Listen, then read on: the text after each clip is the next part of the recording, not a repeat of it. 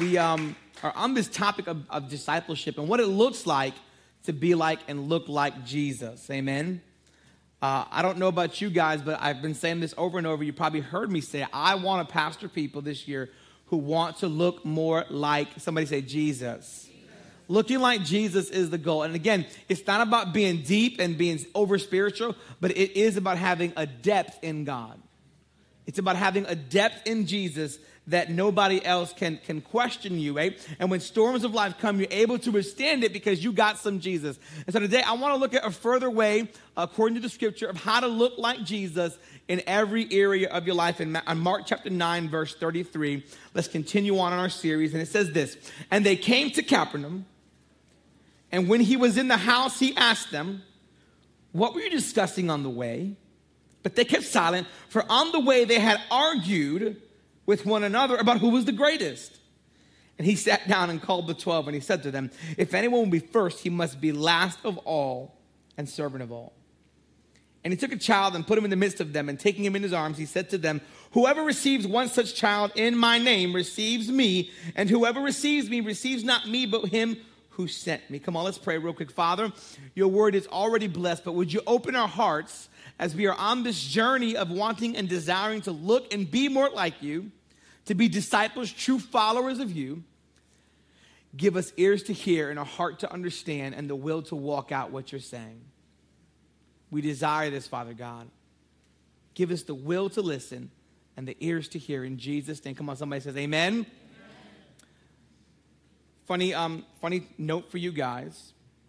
There is not one iota or shred of wondering in my household who's the greatest.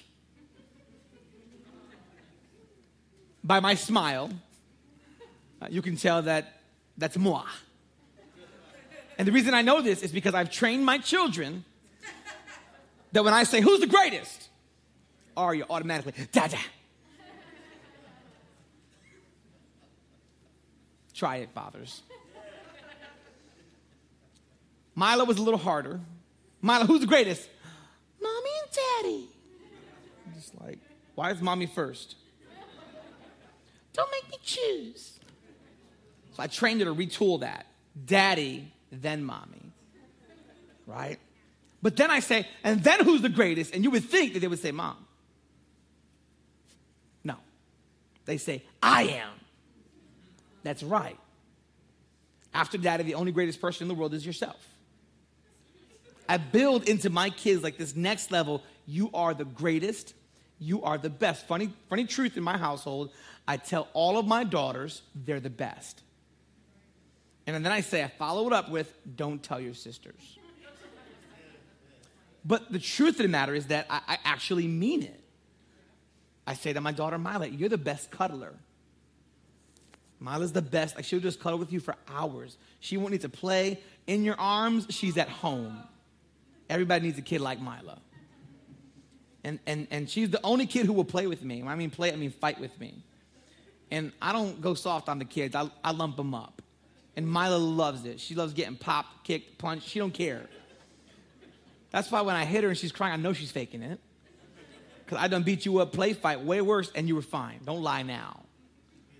And then Aria is like the, the, most loving, the most affectionate daughter. She's always telling daddy how great he is, which is not a lie. She's, just, she has a level of revelation from the Spirit of God.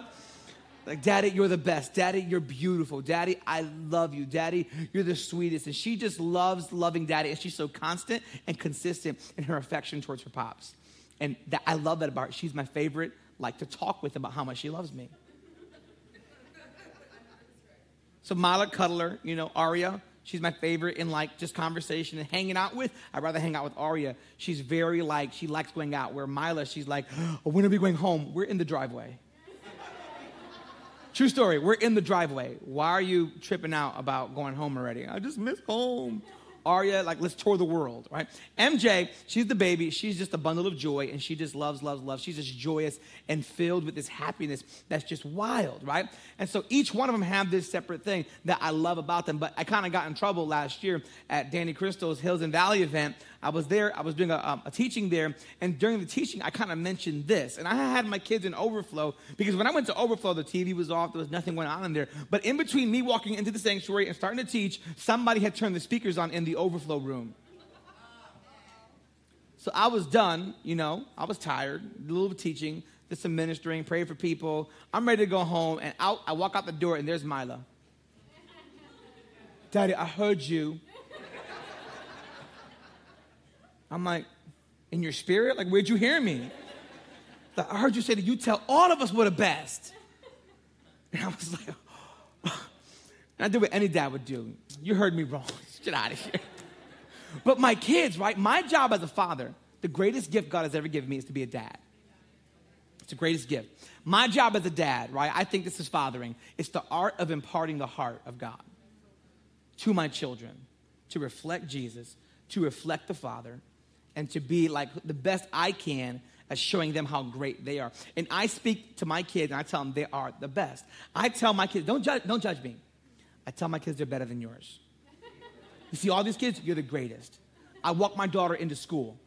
Who's the smartest kid in this class? I am dad. Who's the prettiest girl in here? I am dad. And what are you gonna do if they bother you? Punch them in the face, dad. We never hit first, but we always hit last, babe. Solid parenting right there. I'm gonna get an email about that. Whatever. Judge me. I don't care. So, so I tell my kids this, right? I, I speak the best into them. You're the prettiest. You're the, you can do anything. You're, eh, you're the smartest. You're the best. It just so happens I have girls. I got to build them up even more. Got to really build their hopes and courage. Like build. I take my kids on dates, building their expectations. If he can't take you here, he can't take you anywhere. It's a hundred dollars a plate. I don't care. Like just, he can't take you here. He can't do it better than daddy. He ain't gonna do that at all. And so I'm always telling my girls, you're the best, you're the best, you're the best, you're the best. And I think that that's a job of a dad. And here's why because nobody sets off in life wanting to be mediocre. How many things have you quit on because you can't be the best at it? Because you couldn't achieve the level of greatness that was in your head about that one thing. So you started, some of you got, you, you really start on topics, whether it's like you want to start a diet or you want to start a hobby, and you give up halfway because you didn't get all the way up to the greatness you desired. I just don't think that anybody sets off in life as I want to be a mediocre husband. If I could just stay right in the middle, killing it. Like, I think that everybody wants to be the best dad. You want to be the best spouse. You want to be the best, right? Maybe employee at your job. You want to be the best at owning your business. Some of you want to be the best friends of people you can be. Not that you want to be everybody's best friend, but you want to be the best friend you can be. Nobody sets off and says, Hey, how can I serve you mediocrely? I think that in all of us is this desire to be great. Now, one of the longings of the human heart is to be great. God gave us this desire that He designed us with this deep desire that we want to be great. Men, tell, tell your wives and your girls the truth. In your mind, you are a legend. Every man in his mind builds scenarios if somebody came in here with a gun, I would do this. and you're at the doctor's office waiting with your spouse to see the baby, and you're and he just killed 11 people in his mind to protect you. Like, man, if you're honest, we build these scenarios in our head. We are legends. And if you're not, you're doing it wrong. You should think the best of yourself, not from a place of pride, but a desire to be great. And it's okay to want to be great. Now, in the verses that we just read, right? Jesus is talking to his disciples. And his disciples are in the house with Jesus, and he says, Hey guys, what were you talking about while we were walking? Now, pause for a moment. The context here is they were walking from this town. If you remember the Bible verse where they were trying to cast out a demon after Jesus is in the mountain transfiguration, all that kind of stuff, they go to cast out a demon and they can't do it. And so Jesus has to come through. They get embarrassed because they can't cast this demon out, and they're all publicly humiliated. So now, after that, they're on the way now to Capernaum, and they're walking. And the way they would walk in those days is none of the disciples would ever walk on the sides or in front of their master. They would all walk in a single file line behind him. So here are 12 men in a line, and they're talking about who's the greatest. My kind of conversation. Now, I don't know what they were measuring greatness by. Maybe it was how many demons they cast out, how many folks they slayed in the spirit. Maybe they were keeping, you know, tabs on their belt, how many folks they healed. We don't know like what they were gauging greatness off of. But they're having this debate of who's the greatest. Now, it's important to understand also that Jesus has mentioned that he's going to die. So, the context of this conversation is the embarrassment, the long walk, and the death of Jesus. So, the conversation comes up if Jesus dies, who's in charge? That's what they're talking about. Who's going to lead us? And so, Jesus is in the front, and he hears them talking about all this, and they're arguing, but they're in a single file line. So, could you imagine John at the back of the line yelling at Peter in the front? Or they're just arguing. And so Jesus is like, hey, what were you talking about on the way? I love verse 34, but they kept silent. For on the way, they had argued with one another about who was the greatest. So they're embarrassed about their conversation. They're like, we don't want to talk to you about it, Jesus. And Jesus could hear them, he's within earshot, right? They kept silent because they were hesitant to speak about it because it was difficult to be honest about how petty the dispute was about who was going to be the greatest. So they're embarrassed and humiliated. And Jesus is so dope. They were already embarrassed about not being able to cast out the demon, but he doesn't want to embarrass them in public anymore. So this is why he doesn't address it on the road. He could hear the argument. So he waits till they're in the house and he deals with it. He's addressing this issue. But here's what I love he doesn't rebuke them for wanting to be great. God and or Jesus will never rebuke your desire to be great. Here's point number one for you today. I got three points for you. Here's point number one that Jesus doesn't rebuke a desire to be great, he refocuses it. Jesus doesn't rebuke your desire to be great, he refocuses it. I love this. I love that Jesus, instead of telling me I shouldn't want to be great, he gives me a formula for greatness. I'll, this is important for us. He gives us the formula of how to actually be great in the kingdom. The 12 were getting this like major moment with Jesus where he lays out this simple formula for greatness in the kingdom, right? Every disciple and follower of Jesus, that's you in case you didn't realize that, you should read this formula and understand that you want to be great. And here's why Jesus does this because he wants to nurture what he put in your nature.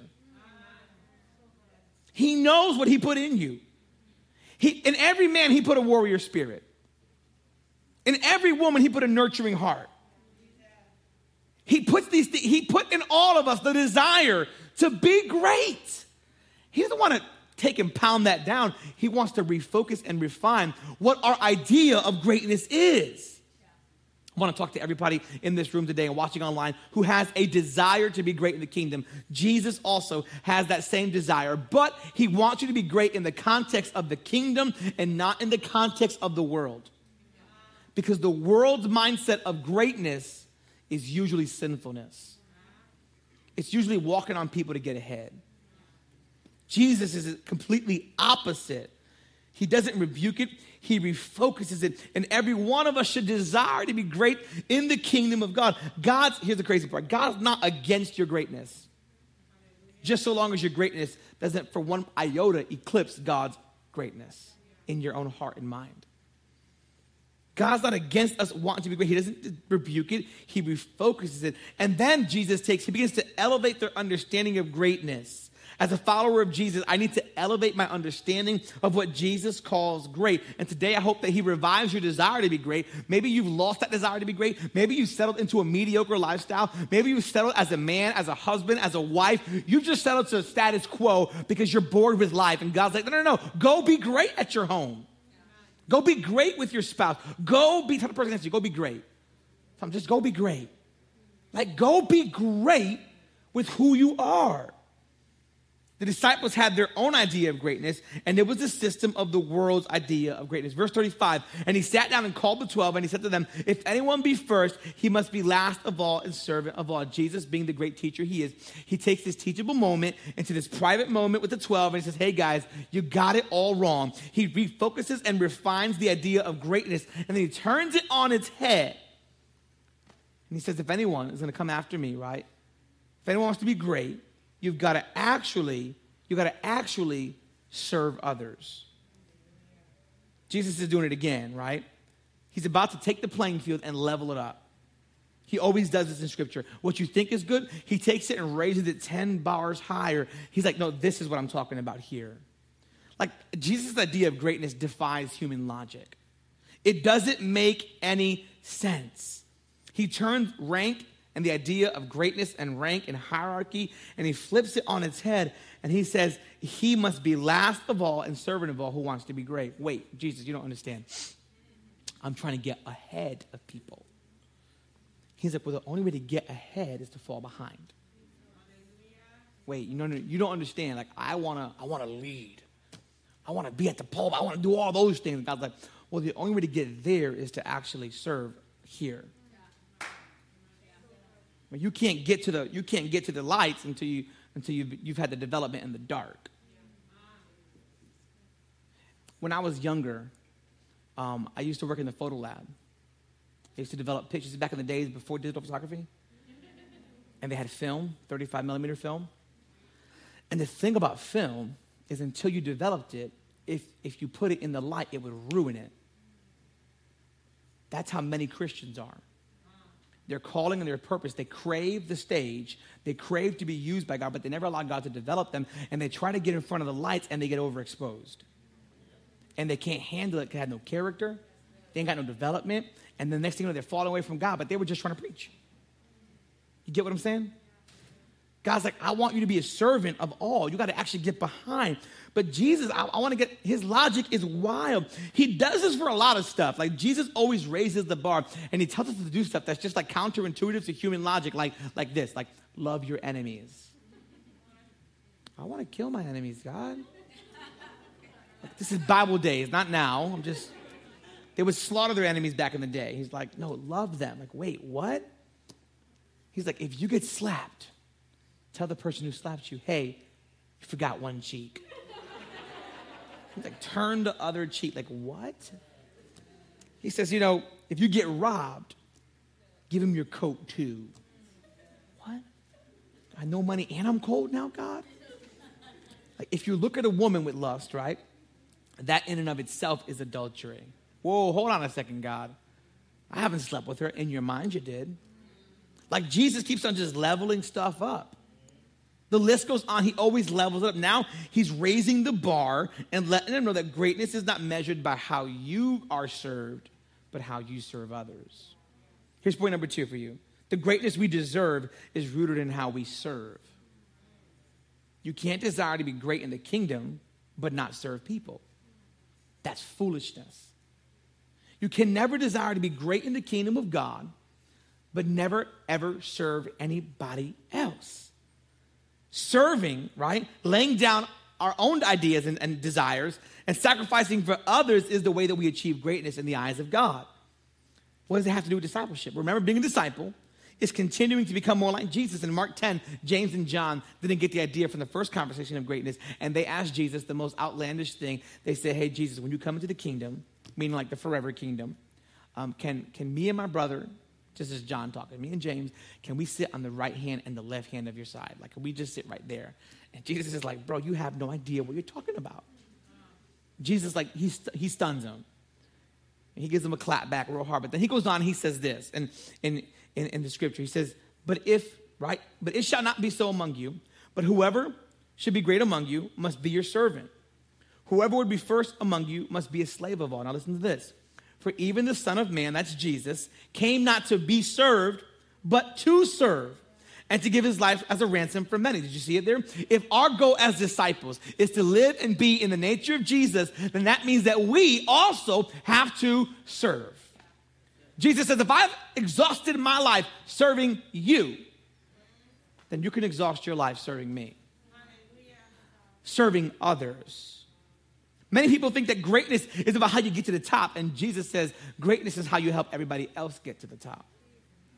Greatness is not about what you do uh, for yourself, it's about what you do for others. And Jesus sets this model for us to live out and to model for the sake of the kingdom that greatness is servitude. And Paul echoes this in his masterpiece to the church in Philippi when he's writing the letter of Philippians to them. And it says this in chapter 2, verse 1. So if there be any encouragement in Christ, any comfort from love, any participation in the Spirit, or any affection and sympathy, complete my joy by being of the same mind, having the same love, being in full accord in one mind.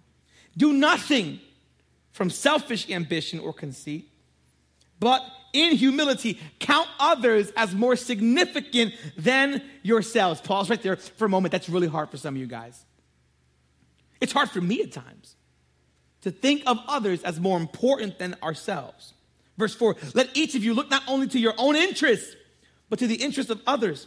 Have this mind among you, which is yours in Christ Jesus, that though he was informed God, did not count equality with God a thing to be grasped, but emptied himself by taking the form of a servant, being born in the likeness of men, and being found in human form, he humbled himself by becoming obedient to the point of death, even death on a cross. Therefore, God has highly exalted him and bestowed on him the name that is above every name, so that at the name of Jesus, every knee should bow in heaven and on earth and under the earth, and every tongue confess that Jesus Christ is Lord to the glory of the Father. Do you see that, church? That when you exhaust your life for others, God has the job of exalting you. It's not your responsibility to exalt yourself, it's God's. But your heart has to be in the right place. Greatness is not about receiving, it's about giving and serving. Greatness is about humility, not the heights of how you can climb through your using other people to get to your means. Greatness in the kingdom is how low I'm willing to go so that others can go higher in God, right? So many are getting ahead in the world but falling behind in the church. What good is it to gain all the things of the world if it makes you lose your intimacy with God? What point is it to get ahead but fall behind in the kingdom? So many followers of Jesus think that serving is what we do on certain days in church, and it's not. Serving is a posture of the heart that you live from, that you serve others at all times, and that your life is poured out on behalf of others, and you're okay seeing others get blessed. You're okay taking a step back. You're okay spending of your resources to live and help and breathe and bless others. You're okay doing that because you're trying to get ahead, but you're not getting ahead by using people, you're getting ahead by blessing people. You see, that's what Jesus says the last one shall be the first one. The last first, the first last. You got to understand it's like God is looking for people who are willing to be last so that he can make you first. But if you're rushing for the door, he'll put you as last. If you're if you're first in your own mind, at some point God's going to put you last in some area. But if you begin to put others first, right? And serve, greatness isn't about how you prophesy how good you preach. This ain't greatness, how good you might communicate to people. That's not God's idea of greatness in the kingdom. It's not about how good you sing, how good you are at your task and in serving in the church. It doesn't matter how much you give. You gotta, greatness in God's eyes is how you're serving others outside of these four walls. It's how you're loving people who don't look like you. And can you love people who don't agree with you? Can you serve them even if you don't like them? And the fact that there are people you don't like is still a deeper issue. Greatness in the kingdom is that you serve at the behest of the king, and he can use you for whatever you want. When a member of the presidential cabinet is resigning, he says, Well, because I, this is often the phraseology they'll use in their resignation, you know, resignation letter. He'll say, uh, Because I work at the pleasure of the president, and his pleasure is now not there, I will resign my position. We work at the pleasure of the king and we serve at the pleasure of the king. And when I serve, right, I'm reflecting the heart and the character of Jesus. It doesn't matter how good you are at being churchy, if in the end you're not looking like Jesus to other people. You ever met some of those people like who remind you of somebody? They look nothing like that person, but they act in a way that reminds you of somebody. Like, do you remind the world of Jesus through how you serve them? Am I humbling myself and pouring out my life for others, or am I using people to get ahead for my own desires? Jesus found glory in the gore of the cross. He found greatness, right? He found greatness in humbling himself to the point of death for you and me. Serving is a posture of heart that seeks to elevate others before it seeks to elevate myself. And that is how we become more like Jesus because he said the Son of Man came not to be served, but to serve.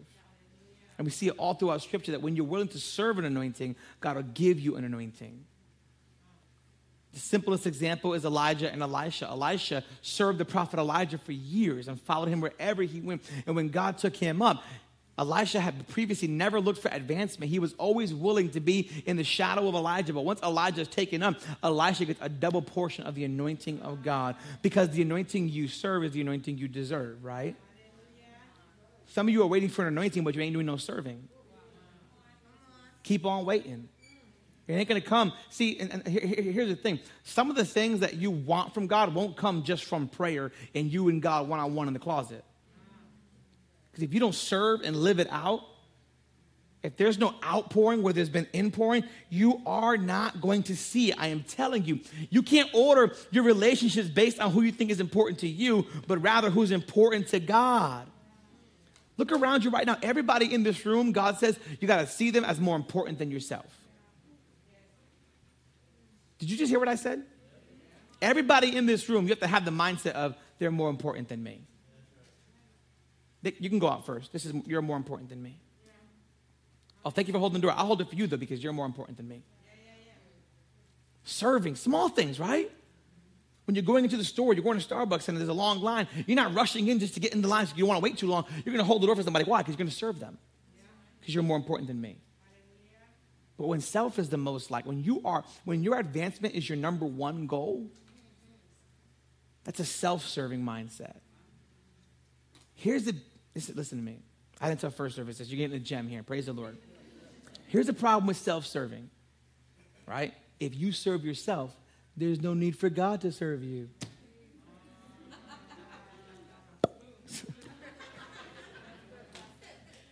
That's like the Holy Spirit, right? If you're always comfortable, why do you need the Holy Spirit to be a comforter? It's the moment you walk into uncomfortable waters. The Holy Spirit says, I got you if you're always serving yourself, how is God going to ever get it? I got this, God. No, no, God's looking for people who don't got it. And no, they don't because they're stepping out in faith, right? We, we need a real revival of discipleship in the area of serving others. Like, who have you helped? Some of you, all of you know somebody who got the Rona. Have you helped them? Have you bought them groceries? Have you brought them dinner? They can't go out. Have you helped them? Have you thought about how you can serve them? Have you, it's been snowing, right? Have you thought about helping your elderly neighbors? I know some of you were saying, well, Pastor, I don't even, I don't even, I don't even shovel my own. That's, we ain't talking about yours. Again, that goes back to self serving. How are you helping others? What are you doing to bless others? What has God given you to be able to bless others, to put other people ahead? The more God pours into me, I want to pour, naturally, I want to pour into other people. I want to help other people. If God's giving me an insight or a knowledge, I want to help other people get that same insight, that same knowledge, right? We need a revival of serving others because the Bible's talking about that, that God exalts those who humble themselves. So if everybody is humbling themselves and serving one another, all God can do is exalt. All God can do is lift up. Like, how can you serve somebody this week, yo? I'm not talking about just this be like, oh, wow, that's good, amen sermon and put it in your notes and then never do it. Like, go look like Jesus. Go be Jesus to somebody. Go serve. Go buy somebody groceries. You don't have to know them. When you're in the line, buy somebody coffee. Not to serve self, but to let them know, hey, God bless you. Just want to bless somebody today. Hey, this is for you. Why? Doesn't even matter. Hope you have a phenomenal day hey, these groceries are on me today. Oh, how much? Oh, no, it's on you. Praise God. no, I'm kidding. I'm kidding. But, like, how can you bless somebody else? If all you're doing is looking out for self, right? Number one, I bless the house of God. But number two, I want to pour out to people. There's no point in being this blessed and not giving, not sowing, not serving. Oftentimes we don't serve because we think we're worthy of something higher. I got to this place, I told you this so many times, I'll say it again. I'm not going to withhold from God for what I think I'm worthy of and withhold what He's worthy of. I have to give to others. I have to sow. I have to serve. I have to help people. Here's how you know when you're doing it right that the people you're helping can add nothing to your life.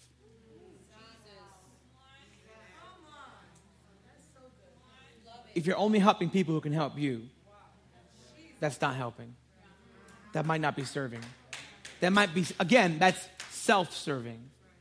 But I want to help people who I don't need nothing from you. I just want to tell you I love you. I'm praying for you. Don't need anything from you because I know that when people call you, they always want something. I need nothing from you. Just want you to know I love you. You're doing great. You're doing awesome, right? Serving others. Somebody say serving others. The greatness we deserve is rooted in how we serve. It's rooted in how we serve. So Jesus, he doesn't rebuke our desire to be great. He refocuses it. And then he shows us that the greatness that we do deserve is rooted in how we serve others. I'll close with this thought, right? Jesus, he's, he's a master teacher. He's so, like, I love reading the stories of Jesus what he would do often is he takes things that are relatable to the people or quickly accessible and he tells them a story or a parable or something surrounding that thing. In the Bible, you'll see Jesus give a lot of parables about like agriculture, sowing and reaping, because those people knew about that, or the lost sheep because they were shepherds, right? Or the lost coins because they didn't have dollars, they had coins, right? He would talk about different things that would always bring like a relative point to what he's trying to express to them to life. He wants to bring the, the, the, the whole kind of mindset life. That's why I'll talk a lot about my kids or I'll talk about my own life while I preach. And it's not because I'm making it about me at all. I want you to see it in motion and how it relates to God and to the Word of God in motion, right? So Jesus sees a baby nearby. So the Bible says. He sees this baby, verse 36, and he took a child and put him in the midst of them. And taking him in his arms, he said to them, Whoever receives one such child in my name receives me, and whoever receives me receives not me, but him who sent me. He takes his baby, and in the Greek, it's really talking about Jesus puts the baby right here, and he cradles that baby. This is like not like, hopefully, not a 10 year old. it's probably like a toddler or younger. And Jesus takes this baby, luckiest baby in the world, and he's sitting in the arms of God, completely helpless, completely reliant completely dependent. And Jesus looks at this baby that has no pretentious pride, no manner of arrogance, completely humble. And he says to this baby, and he points to this baby's demeanor and humility as the litmus of someone looking to be great. He says, like this baby who has no arrogance, who has no self serving desire this is how it is to be, somebody say, great. In order to serve others, we have to remove pride, we have to remove arrogance, we have to truly be ready, willing, and able to serve others. This is not about serving self. When we come like a child, right? Completely humble, when we come like a child, completely ready, willing, and able, we are able to be received properly. Here's what Jesus is saying, right? If anybody receives a kid like this child, right? If anybody receives you like this child, they actually receive me. Now, Jesus, he's laying an example for us, y'all. And here's the example that Jesus is laying for us. Who is the child he's talking about? We don't know who the baby is, but we know he's, who he's exemplifying. He's exemplifying himself because he was the child that came, perfectly submitted to his father. And all those who received that child received the father, not just the son. Because in the times of the Bible, when you were sent by somebody, you went with their full authority and you went with their entire and absolute, like whoever they were. So if the king sent you and you were the messenger of the king and you show up at the door of somebody's house, it's as if the king himself has showed up. And Jesus says, Yo, you got to be like me. I am this child. I did come. And those who, like you, who received me, right, received the Father. But he takes it even further. He said, if I take on that same nature, no pride, no pretentious foolishness in my life, and I humble myself like a child and I go forth, right? And I'm received by somebody, I'm not received as Lewis. I'm received as a picture of Jesus. He says, Whoever receives you, like this child, they receive me, but not just me, him who sent me. Remember in Philippians 2 earlier we read, and by the end of it, it talks about Jesus, how all that he did, and it, it, it pleased the Father, right? To have Jesus exalted, every knee would bow, every tongue confess. And then at the end of it says, to the glory of the Father. Because at the end, all the Son did was for the Father. Everything Jesus did was for his dad. Everything Jesus did is for the Father. And it's like, it's crazy because the Father is not the mad version of Jesus. The Father's not the mean version. If you've ever wondered what the Father's like, he's exactly like Jesus because they're the same. He's that full of love, that full of joy, that full of desire for us to be saved and reconciled to Him. We have to reflect the Father to the world. And when we go forth in the image of Jesus, right, the Father receives us. Here's point number three when I serve like the Son, I'm received like the Son. That when I go forth and I serve, I take that childlike disposition and dependence on the Father to guide me and to strengthen me on my journey of desiring to be great. Because again, the root here is greatness. That when I serve like Jesus, I'm received like Jesus. But when I'm received like Jesus, the joy of this is that I get to reflect the Father to people's hearts. Now, now, what would it look like Listen to me. If you forget everything I said earlier, remember this. What would it look like if the people you came in contact with every single day didn't come in contact with you, but came in contact with, with the Father of all? How would their lives be shifted? I think the issue is that many of us, they're coming in contact with us. We need that less of me, more of you mindset. Less of my arrogance, less of my self serving desires, less of ambition being my disposition, and rather it being a dependence on you, God. Less of that. Less of me thinking I'm better than other people. Because there's a way to think that you're the best and still serve others and think of them as better than you. There's nobody in this room who's going to tell me that they're greater than me. I think I'm the best at the best. You should too. I believe that. You should think you're the greatest. You should have a self, a God confidence in you. By the same token, I would lay down anything to serve people because God is worthy of it. And if He did it for me, how can I not do it for you? That makes sense? And so he goes on, he's like, hey, catch this. When I serve like the Son, I'm received like the Son, not just by the person, but by the Father. When I look like Jesus, He can't help but receive me too. What would it look like in your life if you began to serve others and poured out your life for the sake of others and poured out your heart for the kingdom and poured out your heart for the least of these and poured out your heart? Jesus says the formula to be great is not to put your head down, work hard, and get ahead. It's actually serve others. Think of everybody else as more important. Get behind other people, and in due time, I'm going to exalt you. I'll lift you up. You don't have to sit there and get yourself noticed you just go ahead and do the least of these kind of. One of the simplest illustrations of this, right, is the idea of greatness. I tell you the truth, like, I don't think that God looks at sermons that I give or the worship that we do and think, oh my God, that is the greatest thing ever. I think that God's idea of greatness is the stuff that nobody sees. Because me doing this, this is my reward, right? But what nobody sees is what God calls great. Some of the greatest people in the church are people you didn't even know about. I use this example in the first service, and and and they might get upset at me. I don't really care.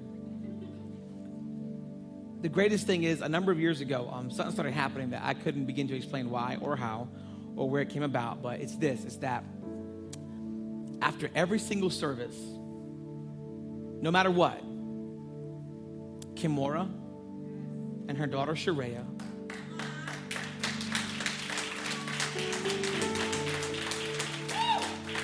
They clean every bathroom and they empty every trash in the building. While you're conversating and walking about, right? And like, Pastor, what a great message. And God's like, that was cool, but look at, you're missing the greatness over here. You're missing the greatness where you're serving everybody else with nobody seeing it. And that's why God's gonna move you forward. Don't get me wrong, I've done my fair share of and I still do, of serving others, and we all should. but it's the things that nobody else sees. Where God says, I'll advance you because you're doing the work that nobody else sees.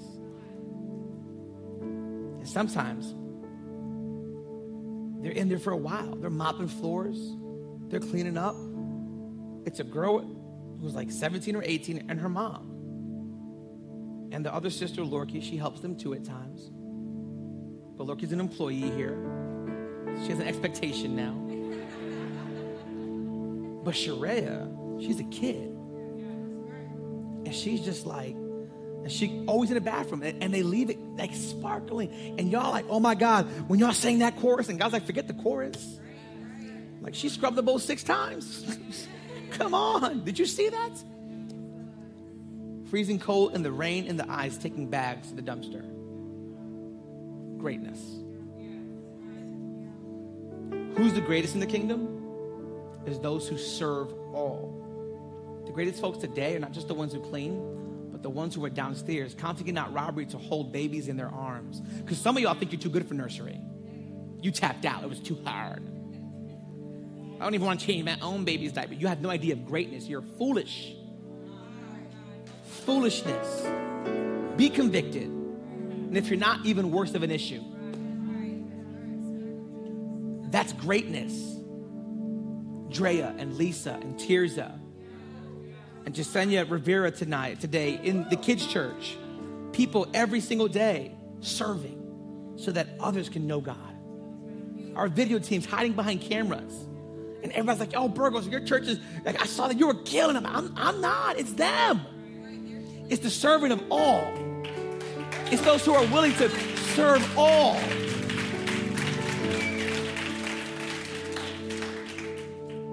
That's greatness. That's looking like Jesus. That nobody has to spur you on to good works. You're just being good. I don't know who God's putting on your heart. Serve somebody this week. Find somebody who's old. Love on them. Find somebody who's sick. Love on them. You are old, Jeter. I, I heard that. Somebody, somebody, I heard that, Jeter. I hear everything. He said, Yeah. He looked at the girl, Yeah, I'm old. Like, serve me. yeah, but God wants us to serve each other. Who's a neighbor you can serve? Who's a brother in Christ or a sister you can serve? I told the first service, fellas, don't start calling the girls. I'm here to serve you. No hormonal evangelism, just. But yo, who can you serve? Who can you serve? Who at your job can you serve? Who do you know with the virus right now who's on quarantine that you can drop groceries to? Drop a coffee to? I remember me and my wife had the virus. Um, people just, it was just, we've never been served in all of our lives just like that. Members of the worship team came to the front of our house singing worship on a Sunday morning. I'm just sitting there like, I was like crying inside. I don't want them to see that. I'm like, Lord, like these people are so good.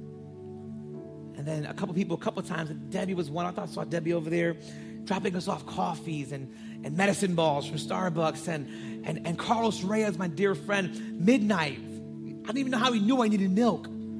Just shows up with milk at midnight. Checks burgers, milk on the front porch.